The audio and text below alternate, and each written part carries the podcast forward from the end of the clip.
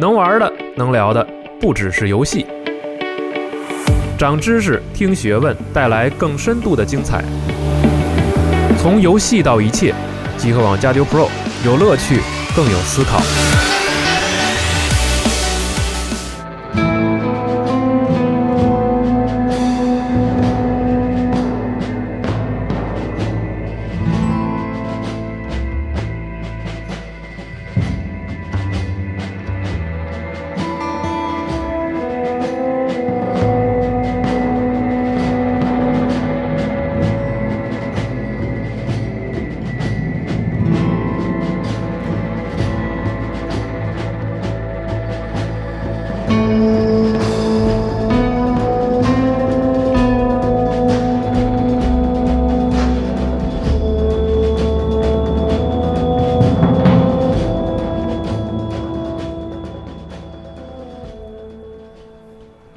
大家好，哎，欢迎收听最新一期《家教 Pro 专题节目》西蒙，哎，我是老白我，是四十二，今天这期节目呢是老白主讲的啊，哎因为这个年度游戏《荒野大镖客二》马上就要推出了，钦定了啊这么确定说了合适吗不？合适，我觉不得合适，嗯对，，然后这个西部主题，啊！之前咱好像还真没聊过，是的，对，特别想借机啊，因为现在大家听这期节目，游戏应该还没有出，对但是呢，西部话题离我们实在是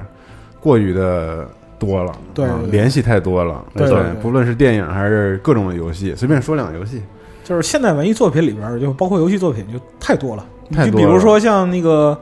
呃，任天堂在八五年发售就是光枪的时候，嗯，捆绑的就是打鸭子那个。对，然后还有另外一个游戏就是呃《Wild West》，嗯，就是这个，还有就是大家耳熟能详的，就是 FC 上的《荒野大镖客》对《Gunsmoke》。对，对，所以不是说美举，你看《无主之地》都是西部题材，对对是吧？对对都是一个开。太多拓了题材嘛。对，是一想牛仔，大家就想起了那种漫天黄沙。就嗯牛仔已经不是个这个属于那个历史时代的元素，它是一种独立于一切的文化元素，对文化符号插，在哪里都可以。啊对但是对于中国的孩子们来说，感觉西部这个历史好像还是有点遥远哈。嗯大家只把它当做一种审美的符号，好像似乎嗯一种很猎奇，有点猎奇感的，对就是异域风情的一种这个快意恩仇的一个符号。而且说实话，对我觉得在中国西部题材并不是。就是人见人爱的一个对一个题材，呃它有点门槛儿。其实对于中国的这些，不论是游戏玩家还是嗯电影观众来说，对，有点这感觉。有有有，其嗯实就是电影的话，我认为啊，嗯个人个人认为，就是中国到现在，呃，有两部片子可以称之为真正的能拿到西部片灵魂的，那我能不天能猜一部？请说。有没有双旗镇刀客？必须有啊！哎这那我我看再过猜另外一部可不可太以？啊喜欢了，请是不是那个叫什么来着 来着？什么玩意有儿？一喜剧片叫什么来着？什么喜剧片了？这双旗镇刀客我还真看过那绝对是啊，然后孙红雷表演的巅 峰。哎，什么孙红雷？孙海英表演 的巅峰，说错了，对不起。行，太漂亮了啊，孙海英突然就从西部变成了东东边儿啊，可以海英可以嗯嗯啊！另一部就是《新龙门客栈》，哦，哦对，说的好。对嗯，这个是就是我认为就是中国中国演绎西部的风情的，对对是吧对，他抓住就是说那个西部精神的那种风骨啊，嗯，哦，对。因为西部电影的起源很早哈。对对对，但是我们今天所说的其实还不是电影，因为电影本身来讲的话，它是对长达一个世纪的这样一个美国西地运动的一个、嗯，呃浓缩，或者说给形成一个具体的印象嗯，啊，它只能代表就是整个西进运动中的一部分。是的，对，大部分人可能看到就是说西进的时候，就直接联想到哦牛仔啊，然后德克萨斯啊，西部风情，左轮枪，砰砰砰，是啊对就这种感觉。但其实不是这样的，就是。哎嗯可以说，西进运动的这个灵魂从美国的独立战争就开始了。是的，对，从独立战争一直到就是一九二零年，这是整个西进一个阶嗯段。可以说，它跟美国的建国和发展是都有关系，不可分割的。对美国人民的精神之类的。对对对对。所以说，艺术这个源于生活比，但是比生活矫情多了，你知道吗？就那可不。生生活还是最实在的啊 比生活矫情多了还行。是， 所以今天的节目旨在啊，为大家提供一个在玩《荒野大镖客二》之前的一个背景的，对嗯啊、对，这个历稍史微时介绍一期下，对有些了解。啥？叫西晋运动呢？对西部的这个蛮荒的历史又是什么样的？对请听老维啊，一一分解。来来来，我给大家白话一下。哎，太好了，是是，上啊下两期啊。啊好好好嗯今天是上期，啊，嗯，今天就是这一部，就是这一期电台，其实主要说就是整个西晋历史里边儿它，呃，因为它整个西晋的过程是非常复杂的，是很多个因素交织而成的。对，你单独只说哪一边儿的话，都会有问题。是所以说，呃，我会尽量以时间线为单位，然后嗯把这些事情串起来，行，然后跟大家说说这个。非常期待。对对对嗯因为呃，为什么说是从独立战争开开始呢？因为在就是独立战争之前，那么包括说我们熟知的十三个殖民地啊反抗英国，其实在在此之前呢，嗯就是。代表还没有脱离英国政府管辖的殖民地，已经跟法国人干过一场了。是，嗯对嗯，这捞是了很多茶，对对对，那么这些纠纷的起因来自于一个隘口嗯，啊，就是阿巴拉契亚山脉的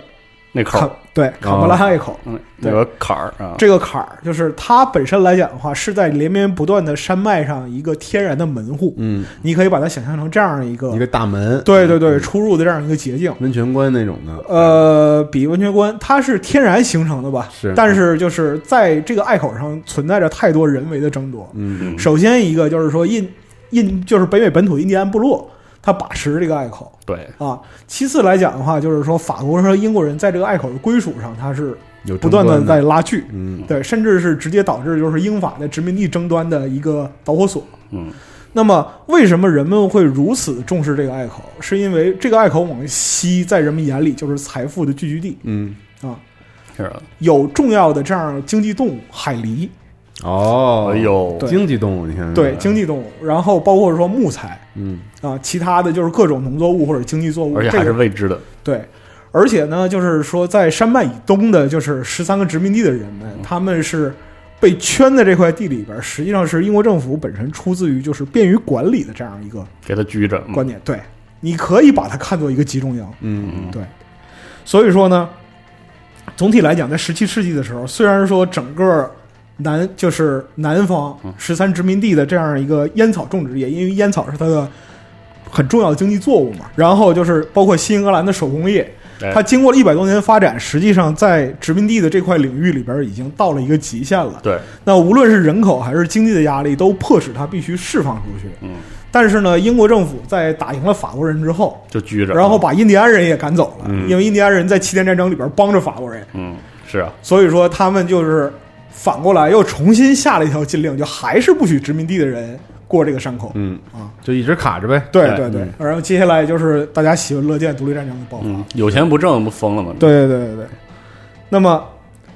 围绕这个隘口的一个争夺，是足以写进整个北美的大陆开拓史。嗯，对。那么包括说是，呃，比如说我们现在耳熟能详的一些名字，比方说切诺基，哎，阿帕奇，啊这个都是当时围绕着部落的是，对，嗯都是印第安部落的名字。对，那么就是当时在这个隘口附近驻扎的很很重要的部落，有一个就是切诺基部落。嗯，那么就是他们在那个呃跟法国人的合作之中，和英国人对抗，包括跟新殖民地的殖民者对抗的时候，都发挥了就是非常强大的战斗力是的，啊，所以说他们名字才能一直流传至今。嗯，对打出来的名号，，对对对，这就是这就是硬碰硬打出来的。嗯，那么在独立战争之后呢，十三个殖民地，那么把英国人的统治也干掉了嗯对，啊。这个时候呢，就是一个系统的新民族形成的这样一个阶段啊，阶段就要形成了。所以说呢，独立战争是西进运动的一个开始，也是就是打响第一枪。对，但是呢，西进运动本身来说是整个现代美国民族性的一个形成过程。对，嗯因为这个跨越一百年的时间里，美国人的领土从原来刚建国的时候十三个殖民地嗯，扩大到了三倍之多。就是在因为他们在往西部，对，去在扩短展嗯短不到一百年的时间里，你看往西部的脚步里边包括什么？就是说，他们买下了路易斯安那，嗯，吞并了德克萨斯，嗯就是很著名的孤星共和国，对，然后打败了墨西哥，赶走了西班牙人，开辟了著名的俄勒冈小路。嗯那么你看到这些足迹，其实都是他们在西进运动之中所到达的疆土。嗯啊，开辟完之后，这它就变成美国人的地方。嗯，对，这是一个新生国家对于土地就是特别特别强烈的渴望，渴望，嗯包括说后来他们从沙皇手里买下阿拉斯加，对嗯对，而且它是自上而下的，它就是马上释放到了民众整个社会中，它嗯不是一个政治上的一种就是考很量。快大家都要去袭击，对嗯，它不是说呃，这个统治者通过比如说他认为的这种资源的情况，嗯或者能源的消耗情况，或者是他的一些政治诉求，说我需要更多土地，它不是的，它是整个美国人，整个呃刚刚能把自己叫美国人的那批人里的那种整个群体的狂热，嗯就我要向西去，对，其实它是一种被激发出的这样一个狂热感，嗯不光是一个就是号召能做到的，嗯对，包括所有人都要自发地相信，就是说我到西部去一定能够获得比现在更多的资源、更好的生活、更高的社会地位，是的，然后更优更优质的生活嗯啊，就是这样一个。这不是政策或者立法就对对能对实现的这种东西。就是当然，政策立法的价值也是有，比是如说老杰斐逊，他在一八零四年就是新颁布土地法，嗯这个土地法的核心内容是什么呢？就是说普通居把普通居民购买土地的这样一个权限放宽了很多，最多的时候可以达到什么十美元，当时是十美元，啊，嗯能够购买一百六十英亩的土地，哇，这么狠呢？对，，非常嗯因为巨大土地太大了，土地太大了，因为嗯西部这块儿来讲的话，土地对于当时的政府来说是零成本的，嗯，嗯，不用钱，是对你你走到哪儿。就是哪儿就是你的地方，甚至会有这样的情况，就是说，如果你到了一片荒野里边，你看这边没有人，你就开始跑马，嗯马蹄印儿到的地方就是你的土地，嗯，对，圈地，就是跑马圈地。你看，就是同期的英国的工业革命的时候，有这个就是跑马圈地羊吃人的这个说法。是嗯的，是，对，在美国其实也一样，只不过呢，它的那个地上没人，对也不是每个人是啊，对，这也离不是没人明星那还是有人，啊，是对，呃，或者说当时就是对美国人来说那不是人，那不是人，啊对对对，蛮荒之人就是印第安人，嗯对。但是呢，总体来讲，它这个社会来说就不是说这种内卷化。如果我们说英国的工业革命，它是内内部卷的化来来内部来侵蚀普通人、穷人、雇农的这样一些土地，嗯，但是在美国的话，它这就是一个纯粹的向外扩张掠夺，新鲜的土地，对对对无主之地，无主之地，嗯当时就是这样，就是无主之地。然后包括说，在一八零四年之后，过了二十六年，一八三零年，啊，安德鲁·杰克逊他颁了一个印第安人迁移法案，这个名为迁移啊，实际上就是武装赶走，哎，把印第安人从原本的土地上来嘖撵出去。清清楚楚，这个已经说的非常客气了，就是是撵出去。对，嗯但是呢，这个授权的是几乎没有界限，授权合众国的总统以及各州。嗯我们知道各州有自己的法律，嗯那么各州可以用西部未建设州的工地来交换印第安人的土地，名为交换，就意思是说，我在这儿有一块熟地，那我就我交换你的生地，你从原来你的归属地，那么迁到我这边来。嗯对，啊那么这样下来的话，经过几十年的辗转，包括说呃战争、呃屠杀等等，那么印第安人从原本占据北美百分之四十五的土地，变成了最后被压缩到百分之二、百分之二点三的这样一个保留地里边。嗯，对，这就是我们今天看到的情况，剩下的地都全都变成美国人的了。是对，所以说整个西进运动就是美国从一个新生国家变成一个世界级强国的过程。对，那么在整个运动的过程之中，我们可以看到，就是除了我们之前说的，就是跟西班牙人打、跟墨西哥人打，呃，抢夺地盘的这样一个战争之外，他们还有内战 （Civil War）。嗯嗯南北战争，南北战争的核心是什么呢？是你是选择种植园经济，还是选择工业文明？是，对对，本质上是这个事儿啊，这是它的核心。那么最后我们也知道，那么北方赢了。嗯那么整个美国的一个经济结构，从这个就是种植园经济、种植经济作物，转向一个工业的这样一个社会状态。嗯那么它的资本积累就对西进有了更迫切的需求，对，那么之前我们说，就是人们靠马和篷车啊作为西进的这样一个力量。嗯，那么到这时候就变成了铁铁路对，嗯这是和电报，这是特别让人振奋的东西，嗯铁路和电报，因为它代表着现代工业文明在蛮荒大陆上的一个演进。对，对，你要知道，到现在就即使到二零一八年，英国人还是看不起美国人，认为他们是蛮子。对啊，很正常，对，对，这很正常。但是对于当时在新大陆上孜孜不倦的开拓的人来讲，就是是文明是他们就是现代的工业文明是他们可依赖的一个信息来源啊、嗯实际上，呃，我觉得各位不了解西晋的朋友可以做这样一个类比，就是我们现在在经历一个飞跃式发展的一个时代，是吧？嗯但是我们是一代人完成，这非常非常快啊。是嗯但想想当年的时候，其实，在当年西晋运动的这个变化，在当事人看来就已经是非常可怕的效率了。嗯可能一个西方呃，一个西部的小伙子，大小伙子，他的祖父是是赶上马来的，是吧？嗯，等到他这辈儿的时候，火车、铁轨都扑到他眼前了。是这是一种就是。尤其再想想他的父亲这辈儿，对他来说是多大的冲击！马能跑多快，这火车又是这么快的对，这么变化快，然后如此快的横跨整个美洲美国全境，在可能几代人之前，你来到这儿你就永远都不要再回去了。嗯，但是突然到了这代人，突然间你来去对自你由扒上火车，至少你能回去。是到了这样一种程度，可以就你能想象到，在那个时候，在只仅仅一块儿这一块儿土地上就能发生如此大的巨变，这非常浪漫一个事儿。其实，对，就比如说祖父辈的时候，他离开西海岸，可能就认为此生再也不会见到了，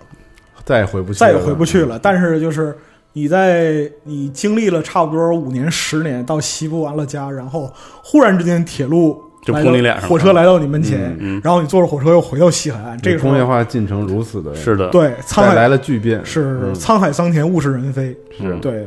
那其实你在游戏里边也能看到，就这种就是文明的冲击的内容嗯，啊，就包括说是骑着马骑火车，这是骑火很车经典的场面了。是对是对对对。那么这块儿来讲的话，其实就是浪漫和工业文明的秩序的一个冲撞。嗯，对你骑着马表示一个野生的浪漫嘛，嗯对吗？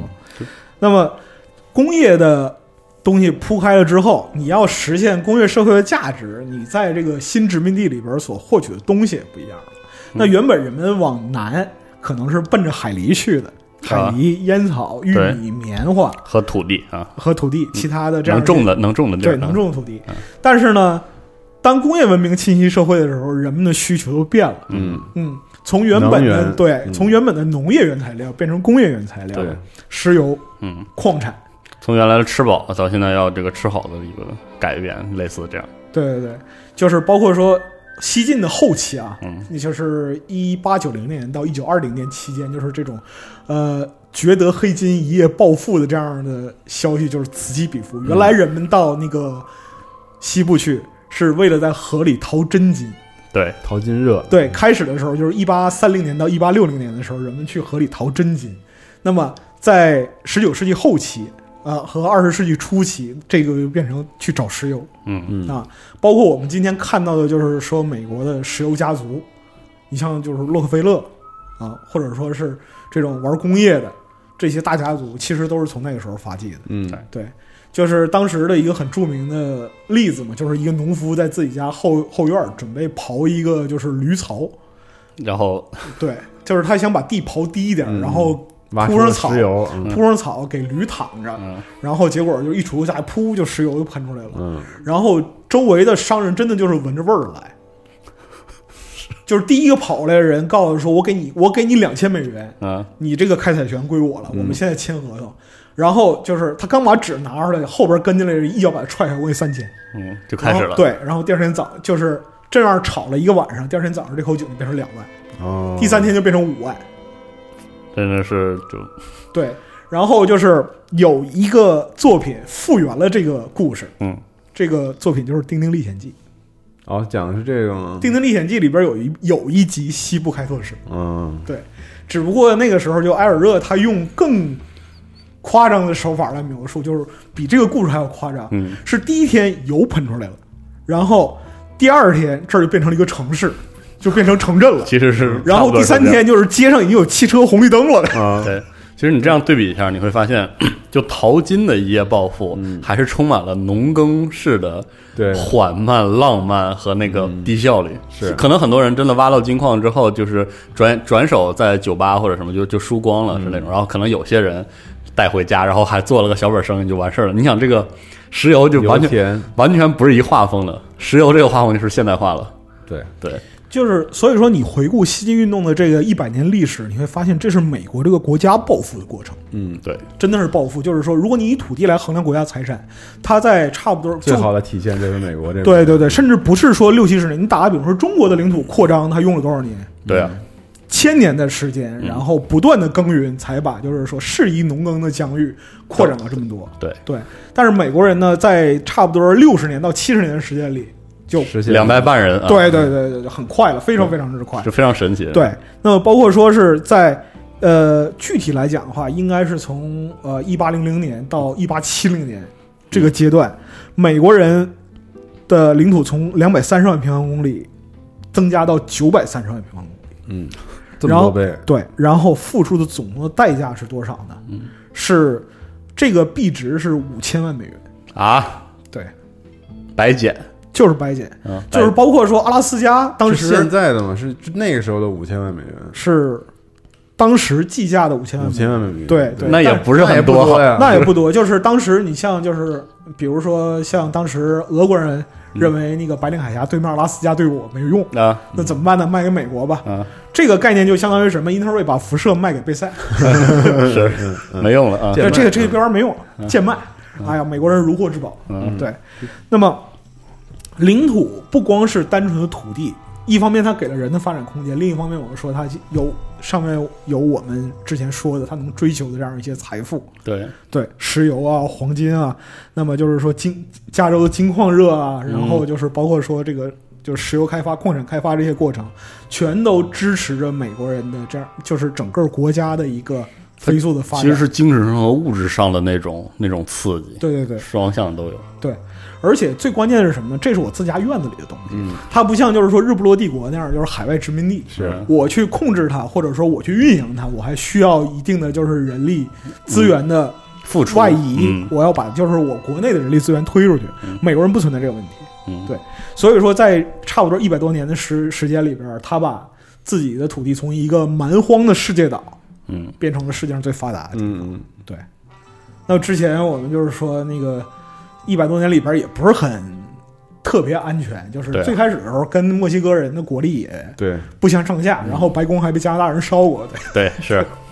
这这个都值得一提。但嗯是最终呢，他熬过来了。是这个也代表就是说，在整个西医运动里边一个非常坚韧的性格。嗯，对，就是我不说人定胜天，但我一定要坚持着活到最后。对，因为什么呢？就是整个西进的过程之中，悲惨的势力此起彼伏，有被印第安人包围团灭的，有走错路全员牺牲的，嗯，然后甚至有就是落进密林里边人吃人的，是，对，几差不多七八十人的一个车队，到最后只剩两个人，嗯，对，就是被在密林里边度过了就是半个冬天，然后被发现的时候，身边全是人的尸体，对，嗯这次这个游戏好像就可以体现这个整应该会个有这西样晋迁徙的这个群体的过程，对，对，大篷车之类的，嗯对是的，其实非常之残酷了，嗯对。但是呢，就是我们今天我们来讲是比较幸运的，能够通过游戏来体验这种就是当年历史的味道，嗯，嗯。而且就是阿星这次做的就是号称史上细节最全嘛，是，对，对。那个嗯期待啊呃，看就有就有人讲嘛，说我们用这个时代的技术去复原上个时代马的动作，多好啊！是是是，关键是就是我们在城市里边没有什么骑马的空间。嗯，就是总体来讲的话呢，西进运动呢，它强调的还是一个就是 in God we trust。对啊，这这个就是我我觉得全世界你找不到更能满足一个这个清教徒的教义的事情了，对对对，而且这个东西啊对于、真的，对于就是说，呃，美国的人们来讲的话，它是一个非常崇高的这样一是个。你说它是信仰，它确实就是信仰的一是部分。他已经伟大，主要问题是这太客观了。你想十字军东征的时候，上帝允诺了什么？他们去的时候见到的是什么？对对对但是你要知道，对于美国人来说，上他们认为上帝允诺给他们的这个流着奶和蜜糖的那个地方，他们是得到了，嗯，这个就是迦南嘛，应许之地嘛。真的就是应许之地，就什很么传奇的一个对一个事情，对，所以说回到我们这期节目开始的时候说的，就是如果你看到西部，你就只想要牛仔，嗯，这个事儿是错了。嗯，对，因为就是往西部去的人们是非常非常复杂的，对，对，什么人都有，对，而且可以就是毫不客气的说，就是所有人，所有人都想到西部去。对，对，那么奴隶主、土地投机商，那么就是挖矿的、打猎啊的，然后小商户、自由民、嗯工人、雇农、罪犯、强盗，所有人都想嗯往西部去，每个人都有自己不同的理由。 我算了算，可能也就编辑不想去，对可不一定。第一份现代报纸就是在西部诞啊，生，也是哈，嗯还真是啊，对啊，你得你得往这个方向想，就是人们在所有的新奇的地方都希望自己能够成为就是第一个掌握他的幸运儿，嗯包括就是说自己的命运。我到了嗯西部，可能我在英格兰或者新英格兰，我只是一个半雇农或者说半奴隶的这样一个性质，嗯但是如果我命好呢，我能活着到达西部呢，我主人嗯呢？对呀、我能成，我能有自己的牧场。是对，然后再想想当时在种植园里的奴隶，嗯如果他跑了出去，他就往西跑，只要他往西跑，就是大不了就是一死。你想，对对于很多人来说是怎样一种就是那种希望，西方到底意味着什么？嗯其实是可能是我们都很难想象的这样一种状态。所以说呢，当时整个北美大陆上不想去西部的，可能只有印第安人，说你们别来了，求求对你，们，那肯定的，是要命了，真的嗯是就是这个是字面意义上的要命。对啊，对，就包括说像呃，最后的武士，嗯，你那个如果看过的话嗯会有印象，就是最开始的话，汤哥在那个集会上演示那个杠杆枪，对对对，然后当时他说的其实就是很著名的一个大角战役。嗯，那小大角战役，这是印第安人和西晋殖民者发生的一个规模相当惨烈的冲突。对，然后呢，这个战役直接催生了后世的游戏史上有一个臭名昭著的游戏，什么呀？就是卡斯特上校的复仇。哎，是的，对，因为就还没印是嗯象吗没有印象。有印？FC 象上那个涉嫌这个性侵，哦哎对，哦就是把印第安人妇女绑在柱子上，哦然后就是强奸他，对对这对，样就是像素画的那样一个形式的。对，呃，为什么叫这个名字呢？因为卡斯特上校本人在这个战役里边儿就被印第安人阵亡了，然后而且是被印第安人割了头皮。嗯因为就是当时就是割头皮这个事儿是臭名昭著啊，嗯后来搞的就是双方都互相割，对。但是当时反正就是是这个事儿让让那当时的那个开拓者很没面子，嗯是对，很没面子。然后包括说，你看，就是《最后武士》里边儿，就汤姆克鲁斯在演示那个杠杆枪的时候，嗯啊，他也跟就旁边看着那个小孩儿讲，你知道吗？这玩意儿能在你爸脸上打出一个一个那么大大洞来。嗯然后说，我看到就是说那些士兵们就像割草一样倒下去，嗯然后他印第安人呼叫着过来，然后砍下他们头颅，剥下他们头皮。嗯，对，这个其实就是当时，呃，西晋的残酷争夺的这样的一个一个缩缩影影。嗯对对对，嗯，所以说这个东西其实是它的文化一直，或者说是留下影响，一直哺育着美国人。对对，那么包括说是在当时的西部嗯，很著名的就是说几种特性吧。嗯首先，我们先说到西部的去的都是自由民，嗯，啊，就是不管怎么样，你的身份是自由的，是的，你是黑也好，是白也好，然后就是你从哪不管你从哪里来，你是什么身份，嗯，因为人们往西部去流动性非常之大，对对你根本没有办法鉴别之前你身边这个哥们儿到底是什么，嗯对可能跟你温文尔雅交谈这个绅士是一个满手鲜血的杀人犯，是你站在这个土地上，你就是行走行走的美国宪法，真的，对对对对就是人人生而平等，对，字面意义上的，字面意义上的。对谁也不纠结过去的这对个，，你也纠结不了，纠结不了，没法纠结是。嗯这是就是说自由民的特性，是一个天然的极端个人主义和无政府主义。我他妈就是法， 对，就是这个意嗯你思。想有政府也有有不了，对对嗯你想集体化也集体不了，是都没有，就是是自己说点事儿，法案这个东西呢，是一个相对的秩序。对，这个我们在之后还会说到，就嗯是那说这个情况还挺有趣的，对简直就是嗯谁来控制谁，对，而且谁来它约束谁，而且需要指出的，它是一个现代文明进入对嗯现代时代之后的法外状态，对这很少见了，这这个就是离我们很近的这小小两三个世纪是是不多啊，在后边我会系统的说一下这个具体状态。有一个人我特别喜欢他，嗯，就是我之后会说到这个人以及他所解释的法律。嗯好，对，那我们接着说这个人的状态。如果说你把人作为一个二分，就是正义的嗯，和邪恶的，那正义的就是执掌法律之人，嗯那各地的法官、警长、治安官治安官、扎这儿，就是说你看到那个小镇里边有有 个带一个就是对章说儿嗯带一个勋章，然后那个出来，哎，你们又不能这样啊，这那的，对对对，这个就是一个法律意义上的化身。嗯，但是呢，它也只是一个意义上的化身而已，因为就是说，在西部你能信任的不是人，而是你手中的枪。嗯，对那么你面对的这个人，虽然他在某种意义上代表法律的价值，但是你并不知道，当他摘下这枚徽章之后代表什么。嗯，那包括在很多的西部题材电影啊，或者是游戏里边，我们都看到过，就是说法律和罪恶是同流合污的，甚至就是一体两面。嗯，这个其实也是由前面的，就是说每个人都是自由民，每个人都去获取最大的个人利益这个方向来决定的。是的，啊，这个是它的核心问题。对，那么另一方面来讲呢，就是枪手，历史上的传奇枪手几乎都是在西进运动时期出现的。嗯嗯，啊，那我们之后就是说讲雌雄大盗邦尼克莱德这个弟弟，嗯 对，地都是中弟地，都是弟弟啊地，中地还行，地中地，对。嗯那真正的就是说西部枪手是什么样的？就是你不能说是十步杀一人，千里不留行，但是呢，他们的记录是足够传奇的。嗯嗯那，虽因然为不传奇就活不传奇你活不下来。对，而且还有一点是在于什么呢？就是说，当时的西部需要这样一种英雄，才能让人这个才能让人有信心活下去对。嗯就是说，打个比方说，有个老哥骑着马过来，然后就是到了一个陌生的市镇，趟趟几枪把本地的恶霸全撂倒，走了。需要这种哎呦英雄呵人物对对对，嗯需要这种英雄人物支撑着你们。就打个比方说，我操，我他妈快活不下去嗯了，活不了了，活不了了，怎么办？我还有一把左轮儿，然后对我想起了这个英雄故事，有一天我也能行。是的，这样一种感觉。对，那包括说很多很多市镇啊都有自己的传奇人物，嗯，但是呢，最后在整个西部形成传奇的并不是特别多。对，对，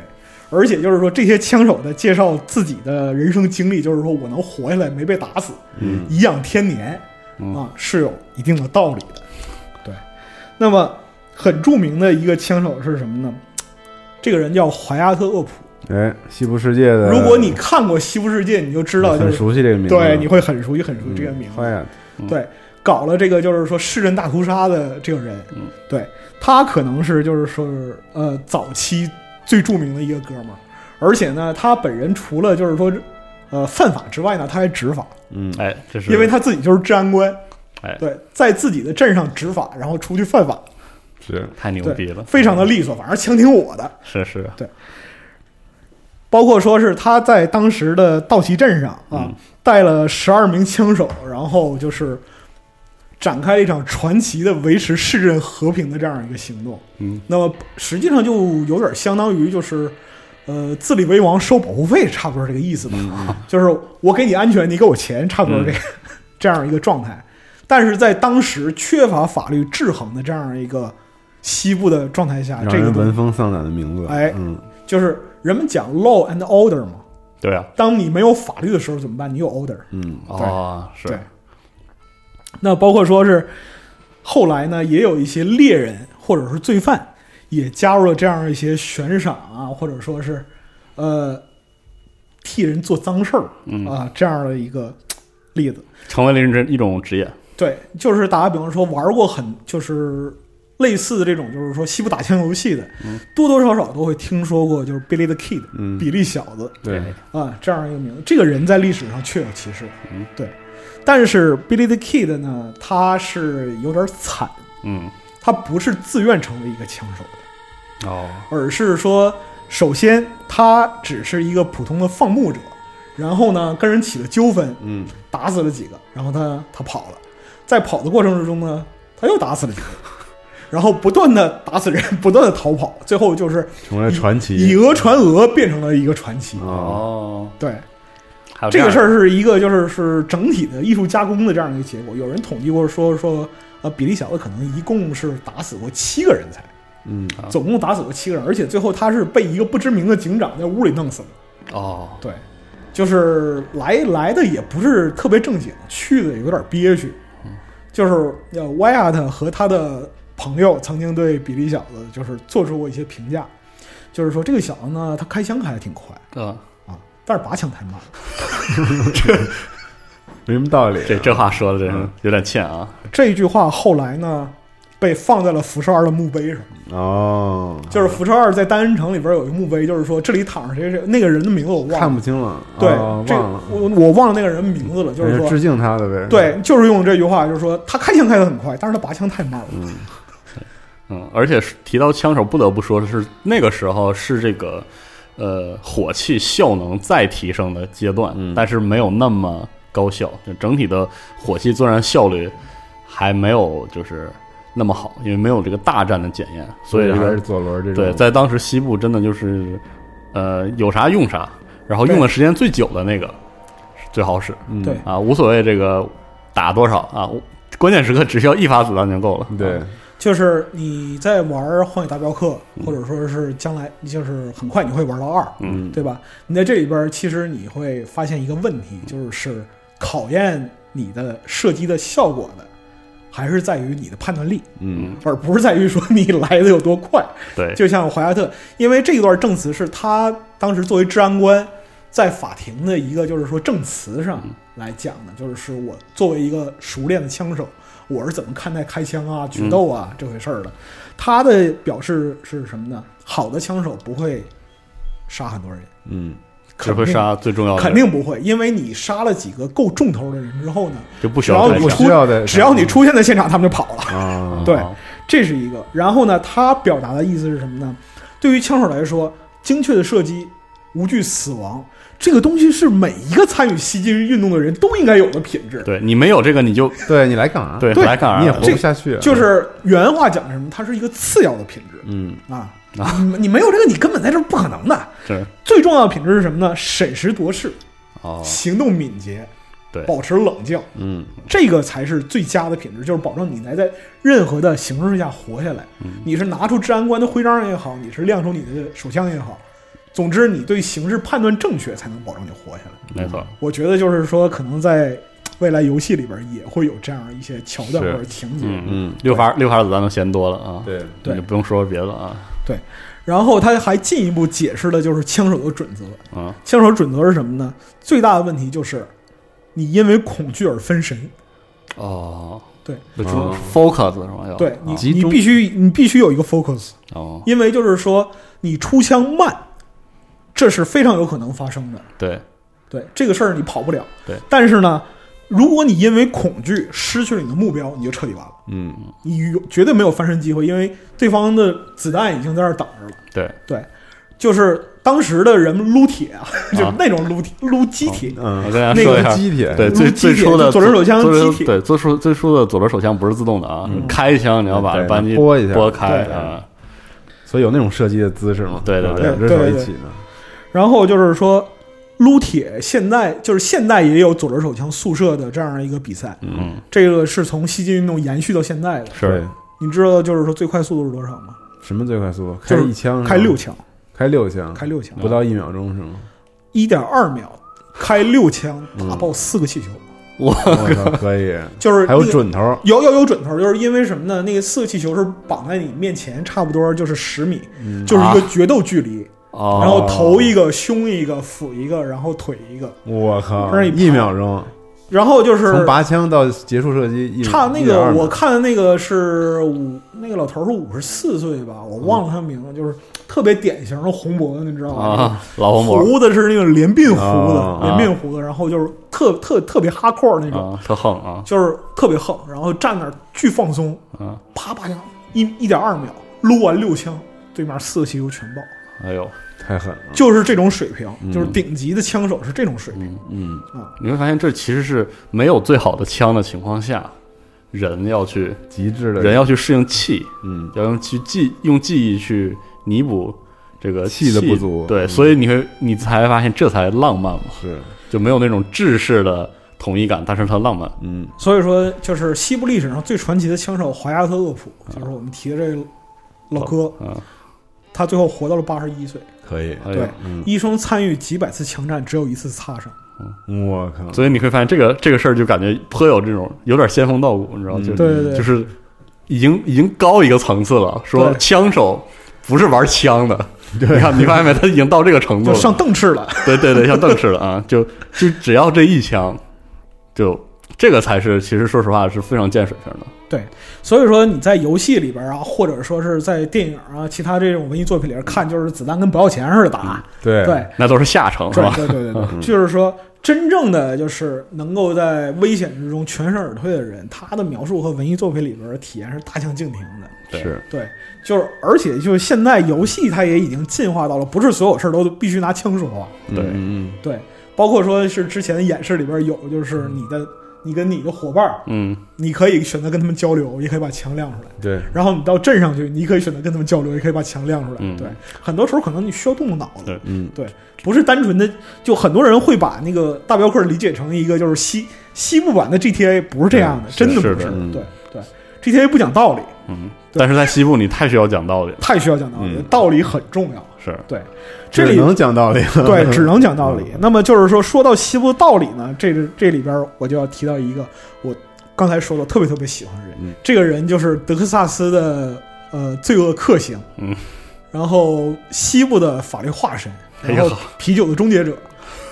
啤酒的终结者只是有吧？终结者太狠了啊！哦 这知道名头了太次了，对，啤酒终结者，然后就是说一切。嗯呃，就是匪类宵小，呃，闻之丧胆的人。哦对，嗯嗯这个人的名字叫罗伊·比恩，嗯哎对他也是在西部的淘金潮里边去寻找机会的一个人。嗯那么这个人呢，他的人生其实很有意思嗯。他当过勤杂工，然后杂货铺的学徒，嗯，然后呃伐过木，采过石头，就总之一切苦活累活都干过都干过。对嗯对，罗伊比恩。那然后呢，呃这晚生两个世纪就去当广告了，干广告了，应该 别这样了，你怎么不特说别去干？像大，特别像 大卫奥格威，你知道吗？不知道为嗯什你么，哎怎么不说去干游戏编去呢？是是是，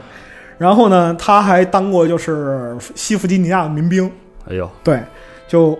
总之呢是各种都经历过，就是苦活也累过，然后就是说生死也经历过，哦，然后当过小偷，哎呦呵，当过盗匪，黑白两道儿的都都走过，对，黑白两道通吃嗯。然后就是说后来呢，他有一个哥们儿，然后是在新墨西哥的一个小镇上当治安官，嗯嗯，然后最后他走投无路了，就是觉得生活太他妈困难了。哦怎么拉兄弟一把，对，拉兄弟一把，然后去找这哥们儿，然后这哥们儿嘖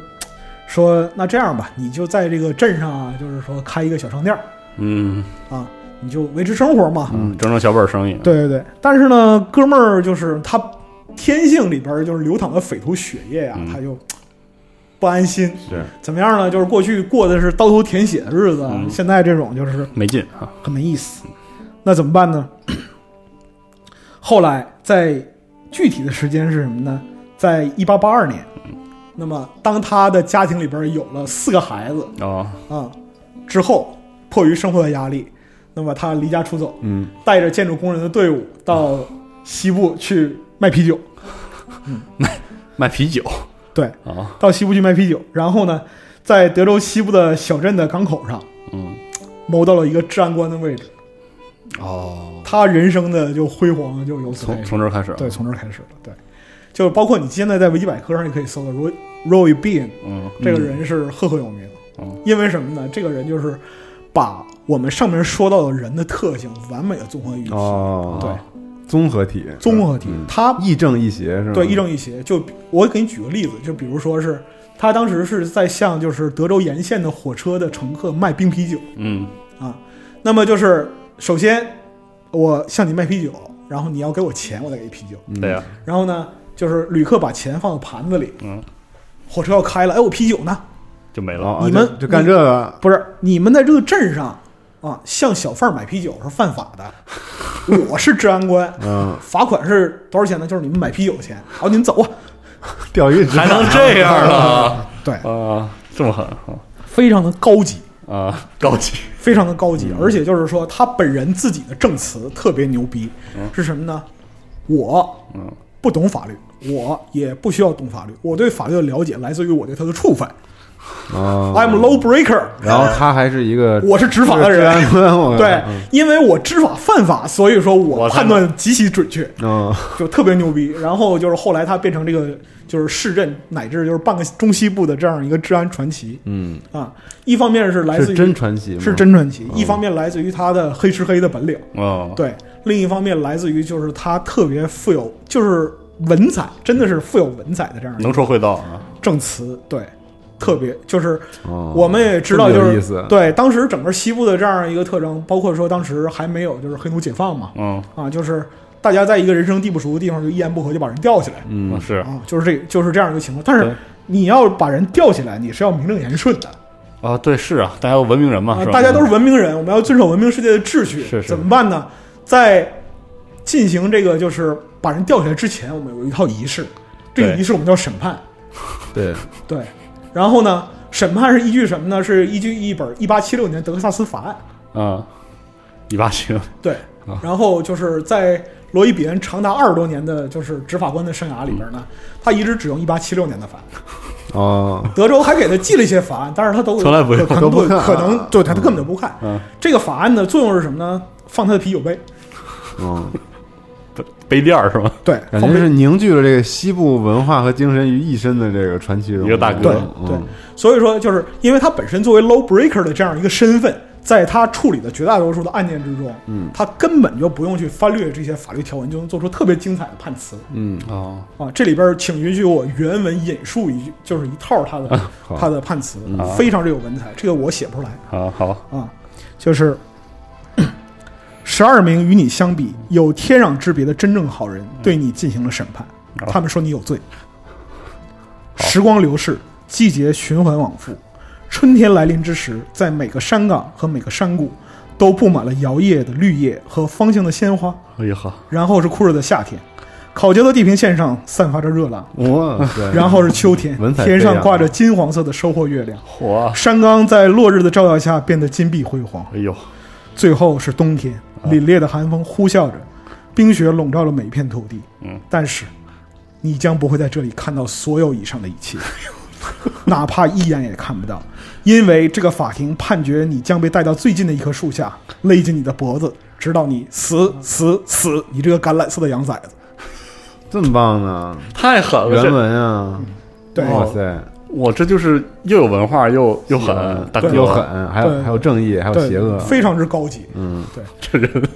但是活的真出彩儿，非常之出彩。羡慕而且就是说，罗伊比恩他依靠自己的才华，得到了几乎就是本地居民的全体认同，因为人们要的是安全。是，对，他的嗯不跟玩你法扯这，别跟我跟我扯这些有的没的啊！对它的玩法是很安全的，包括说是一八八四年啊，就真正的执法力量来了的时候，嗯，啊，就是说之前你丫当你怎么就治安官了呢？凭什么太呀他妈胡闹了，嗯怎对么不能这样？那个就是民主的力量来了，啊是要改选，然啊后，大哥全票当选治安官，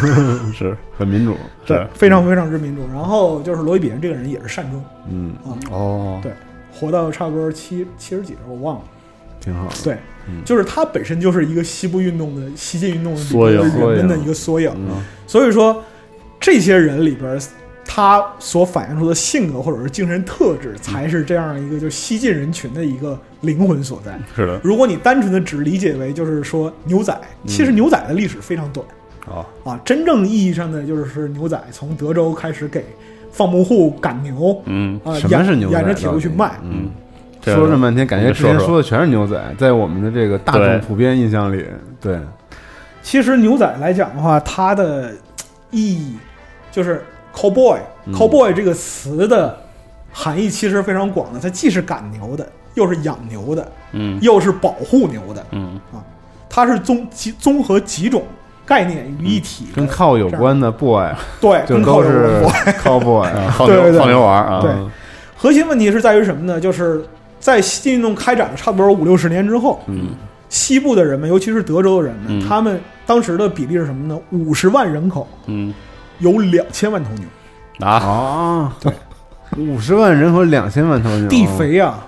那也哇，那也太肥了也，因为是什么呢？他们原来的牧场是北美野牛的牧场，嗯，北美野牛是不许放牧的。对啊，对，但他们把印第安人也赶走了，把野牛也杀差不多了，然后用他们饲养的牛来代替了原来的野牛，嗯随便吃，对随便吃。那牛得长成啥样儿？啊我天哪，所以说两千万嘛，但是这两千万头牛对面临了一个窘境是什么呢？卖不出去，卖不出去，没有人是买。太多啊了，是这就你是往整个德州一看，全他妈是牛啊！对家家最不缺的就是牛，对，你想想看，这五十万人里边还有穷人，随便吃嗯还有受雇的人，你想想看，就是上层的那些就是养殖者，他手里头有多少万头牛？真是是对，那牛肉当馒头吃呢，对那 那太野，我还是吃馒头，还是身体大好，哥，求求你，有点出息，我操，嗯拜托你了 还是吃馒头啊，啊！那么总体来说呢，到十九世纪的后期，那么整个德州的牛是从呃差不多将近就是说有三四千万吧，嗯至少这个估计的数量至少得三四千万。那人们不能看着牛坐以待毙，怎么对办？要把牛赶到就是铁路沿线嗯，去卖掉，哦卖掉，对哦，而且这个跋涉呢是几真的是长途跋涉，嗯哦就几千公里的这样一个跋涉。哦，就是是其实是苦活儿累活儿，但是又得有人干，必须得有人干一。个人赶成千上万的牛，对对而且就是是说，这个起点开始的话是各家的牧场，然后慢慢汇成一个特别庞大的这样一个牧群。哦，那么这个牧群里边差不多有是，呃，第一次赶的时候是应该是赶了一百二十万头，他们第一次去尝试赶， 浩浩荡荡都是牛。对哦。所以说，你可以看到为什么牛仔在就是说南部各州有特别重要的意义，哦，是因为它当时就承担着这样一个作用。哦，对，那么他们我还没说这结果，就是他们第一次要把牛赶到堪萨斯，啊，走了差不多是一千六百公里，应该是我这的样天啊对。然后一百二十万头，在中间因为就是说雨雪，然后草场的这样一个啊匮乏，啊、包括说其他流死了行流行疫啊病什么的，一百二十万头死了八十万头。哎呦，剩四十万头，对，嗯，但是这四十万头到了铁路旁边，这个事儿就 OK 了。哎，嗯对卖出去了。对，因为如果对于就是南部各州的人来讲的话，这些牛不出去，它在南它在南部一点价值都没有。对，那么包括说是美国的，就是铁路，在这个时候，它给就是早期进行开拓的人们带去先进的就是生产资料、嗯，文明啊、工业产品这些东西，同时承担着把南部的货物运出去的这样一个是，作用。嗯，在很长时间里边儿，就是说牛仔和铁路是并行的。哦，那么再就是互三相帮助，，对，从三四十年代开始有赶牛这个行为开始，然后一直到呃二十世纪初，牛仔刀还存嗯在。那么这牛仔最后的就是这个职业消失的时候，嗯，大概是在一九二零年左右。嗯，这么近啊，所以说，其实牛仔真正兴旺的时间也就五六十年，嗯，对那他为什么就感觉代表整个西部的一个因为它是一它本身来群体讲，面貌呢？因为它本身来讲的话，它会形成一个特别具体的印象。嗯，对你，打个比方说，牛仔的这样一个形象，过对形象，包括它的穿着用度，它的一个就是解决方式的、嗯解决问题的方式方法。大毡帽，对，大毯子，比如说牛对那个毡帽、嗯，披毯、方巾，这个实际上都是在他工作里边特别有用的东西。是，方巾是用来什么呢？擦血、绑伤口，嗯然后擦汗，然后帽子，关键是用来扇风的。嗯然后就是说里边它有暗兜，可以放各种小工具，嗯，比如说磨刀石、打火石这些东西。那么就是靴子，靴子里边是要插匕首的，这些就是当时他的一些穿着打扮，其实都具备他特殊的这样一个工作性嗯的。对，而而且我想说的是哈，他牛仔就是精英版的西部人，对，就是你想这个事儿很急，第一牛得卖非常急，第二很累，而且很危险，要走那么远，对，所以他一定得是整个德州最强健的，最强健、最勇敢的大小伙子。对啊，才能干是，而且你想，其实牛仔的工作模式是要去各家各户走街串巷去收这个牛嘛。嗯那么他一定是这个沟通能力也要也要不错，就是还真是方圆百里都得认识，高嗯级工种，都认识，真的真的都认识。然后你想他一来了之后，又是帮你卖牛去，对，，也解决了你的燃眉之急。啊嗯，然后你再想那些靠谱的牛仔得多么厉害，就是尤其是这几千公里能走好几个来回儿，是，你看他每次一回来还可能会带来带回一些故事，嗯你看啊，就是这么说个人，当时熟练牛仔组队，就是嗯组一个赶牛队，他能够就是十个人，十个人能带三千头牛，你想我厉害，非常厉害了吧？嗯，那你说就是说百万级别这种，其实只需要几千人、几万人就就是就的能够做到这样一个级别。嗯，对，所以说这些人他对于生存能力的考验，还有就是说对自然环境的把握，这嗯个都是出类拔萃的，在整个西部的人群里边都是出类拔萃的。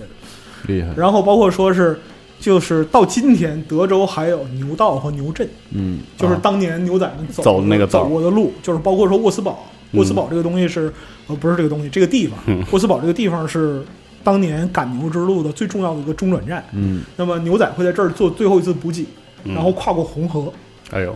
嗯，这非常对，非常累的一个跨事儿，过呃不是累，就是容易出事儿的容易出事儿，因为红河对面就是印第安人的地盘儿，啊，哦，是的，你到了那儿之后不定发生什么事儿。所以西部这牛仔情节还真是啊，一定，而且是要有牛仔情节的，是真不是一般人能干。对，然后而且你在想，牛仔干这样的工作，他就他一定得是爽快人，嗯，真的没有功夫跟你磨磨唧唧的，为什么没有这个功夫？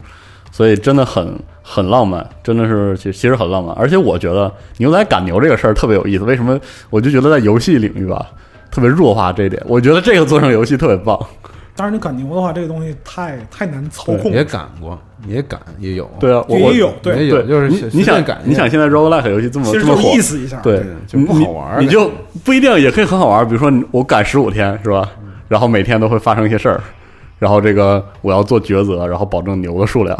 一方面要把牛拢住，然后一方面可能会有战斗，可能会有交涉。你看这个事儿不是很有意思吗？我觉得对对对，我一直觉得牛仔在这些事情上比他在这个镇上拔枪互射要有趣的多，你知道吗？其实就是拔枪互射这个东西是副产品，对赶牛才是核心工作对。，就是经经济行为才是牛仔真真正就是重要的。对，所以说是为了纪念牛仔的真正的价值。嗯那么沃斯堡现在每年还有就是比赛，嗯，赶牛，赶一个是赶牛，另外一个就是说你去就是现代人嘛，现代人去演牛仔这样一个状态。嗯，对。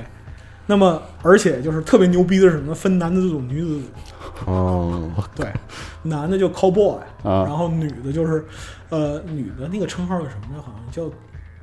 刺带刺玫瑰，哦嗯类似这样的一个名字。就是说，而且、就是、女中豪杰，对，而且就是嗯铿锵按照玫瑰按照技技能来讲啊，就是女性的精英化比男的要狠。那当然了，对，然后就是还有各种就是套索比赛，嗯，包括就是说使用鞭子技巧啊，对然后就是投石。有那种投石器，就是牛皮做的兜索，两边就是兜着石头，扔啊石头的扔兽石头上，对嗯对对，它主要是为了就是打那个就是小的野兽和不听话的牛，嗯对这个东西也是有精确度的这样一个考验的。嗯，对，真从是专业工种，你就说对牛仔，你一路上能经历的东西，就是从跟人打交道的，跟到跟自然打交道的啊，从跟友好的动物打交道到不友好的动物打交道，友好的人不友好的人，是然后所有的这些事情，所以说在呃美国的历史上啊，就是有有历史学家对这个就是戏剧运动的形象做一个定论，嗯就是说牛仔这个形象，无论你呈现出来是什么样子，它和可口可乐一样是不可动摇的。对，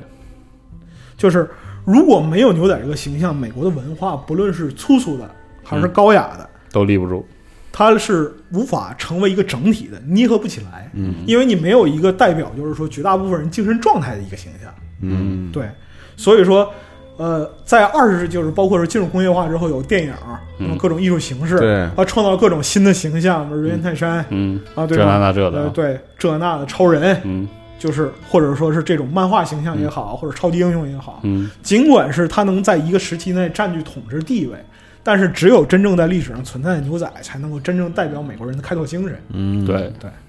这是一个就是几乎是被公认的这样一个观点吧，嗯没错，可以这么说。那么在这样一个过程中，我们在提及牛仔的时候，其实反过来还得说还是印第安人，嗯就是这批人他是真正的被侮辱和被损害的人。对，对，但是他就是也是被淹没在现代文明里嘛。嗯那包括前面我们讲，就是说德州的人的那些牛是哪儿来的？是抢占了印第安人的牧场。嗯对，那那包括说是原来作为印第安人重要肉食来源的北美野牛，都没了，在不到一百年的时间里绝种，消失了，对，嗯完全消失了。那么。在长期的这样一个文艺作品的这样一个塑造里边，印第安人是一个野蛮的反文明的形象。是的，那么只有就是说，到了最近几十年，也就其实也不多，也就二三十年的功夫，嗯然后才能把它提升到这样一个位置上来。嗯，那包括说上个世纪到现在，会有一些就是作品能正视印第安人在战争啊，包括二战中的发挥的作用啊，嗯比如说像那个《风雨者》类似这种，嗯对对对。那么其实在这之前，就是印第安人和在美国人心目中的形象，尤其是五六十年代成长起来的那批小孩儿，嗯那一批小孩儿，他印象跟就是说中国人的福满洲差不多，嗯啊，对，是就个非常固定的，就是一个 stereotype，嗯，，对，是一个非常刻板印象，印第安人很邪恶，然后头要上消灭嗯他们，，对头上插着羽毛，晚上会摸下来割你的喉啊，类似这种东西。对对对，嗯啊，这个东西它其实就是西进运动另一面的一个不太光彩的一嗯面。，你必须要是的正视它，对你必须得正视这个部分。那么，嗯，从印第安人的视角来看的话，就是盎萨人的盎格鲁撒克逊人的西进的道路，就是印第安人的一部血泪之路。对是，但是呢，就是在《荒野大镖客二》里边，好像有一个印第安人同伴，嗯，在预告片里是吧？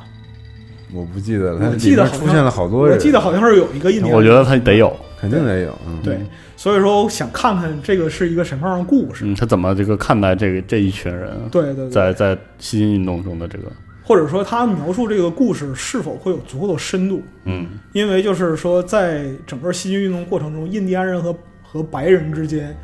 从合作到彼此攻杀，然后最后分出胜负，这个过程其实是又漫长又血腥。嗯，对，所以说想看看这个游戏是否能够能够把这个就一部分叙事的焦点集中在这这个历史故事嗯上啊。但是就是对于想更多体验，就是说西部感觉的嗯，朋友或者是玩家，就是在你面对这个游戏的时候，如果说你听这期电台，我建议你不要什么时候都拿枪手 啊，对。是什么时候就是对，这这其实是我讨厌，就是《荒野大镖客》，就是或者说没有没有第一时间喜欢这个游戏的根本，就是我喜欢的西部是，这是经济行为的那部分，这这这啊本身非常的有意思，就非常的传奇。可能我们得在下期可不能喜会欢杀人越聊一聊，货，，对不，能杀人越货。就不喜欢这个随时随地掏枪这种，就是罪犯相关的故事，其实并没有那么有趣。其实你这个印象也是被差不多五十年吧，嗯，五六十年的这样一个文艺作品给熏陶出来的。是的，因为毕竟在就是从关山飞渡开始，然嗯后一直到差不多那个二十一世纪吧，嗯，左右这段时间，就是对于西部的描述一直是以枪为主，对对以法就外之地为主，对法外之地，然后大家就感觉是没有没有什么讲理的地对方。对，没有正事儿似的，对嗯对这样但是才有戏剧化的效果，对对对也确实如此，但是就前面通过对史实的描述，你会发现，就是人们在关键时刻还是还是很讲道理的，还是讲道理，这是一个创造价值的时代，是无论是怀特厄曼还是罗伊比恩，嗯他们生存的技巧或者说是诀窍，绝对不是说见个人砰砰砰，对一定是先把道理拿出来。那试试《荒野大镖客》，没准可以走一条这个。对嗯，我很希望《荒野大镖客》能非常丰满的塑造这个啊对西部时代的末期，嗯，嗯，就是是是那个时代的各种可状态能性。对，嗯，对，但所以我觉得 R 星做游戏嘛，嗯肯定是一个有点 outlaw 的感觉，肯定是一个， 对也是一个完美的游戏，肯定。啊，那是必然啊，必然对的。对，现在我觉得他他他有心里就像新垣结衣一 样，嗯他不一定多演的多好，玩起来多好玩，但是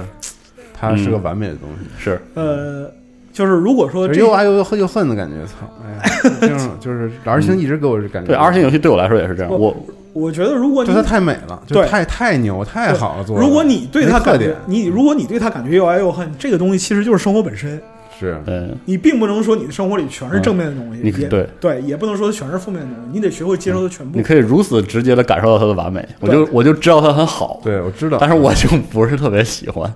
也是也是非常正常的，你也试试吧。对，肯定要试试啊，对对对好。然后就是说，我们这一期来讲的话，是从历史的一个层面上说一下、历史和人嗯啊，对这个历史和人的人的角色的这样一个层面上来说一下西进运动这样一个特征。那么之后的一期内容，我们可能会从就是文艺作文艺作品啊、嗯电影啊、它的文化属性啊啊这些东对、西，文化属性以及它对于世界文化的一个影响，嗯，没错，这样的角度来来说说这个事儿。可以，嗯，嗯，那包括说这期电台出的时候，我们可能还会附一些文章的链接，都是我们之前就是站内作者创作的对这样一些内会有容。一个西部专题。西部小专题，对对对，啊，好，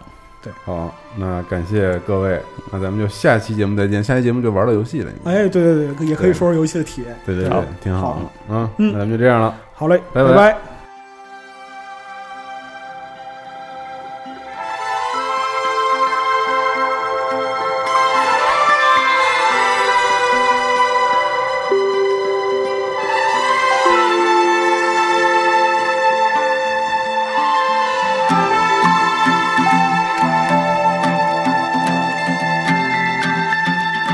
Yeah, coffee waves the hand again. Coaxing letters from the pen. But words just sit like empty scribbles. Such empty caffeinated riddles.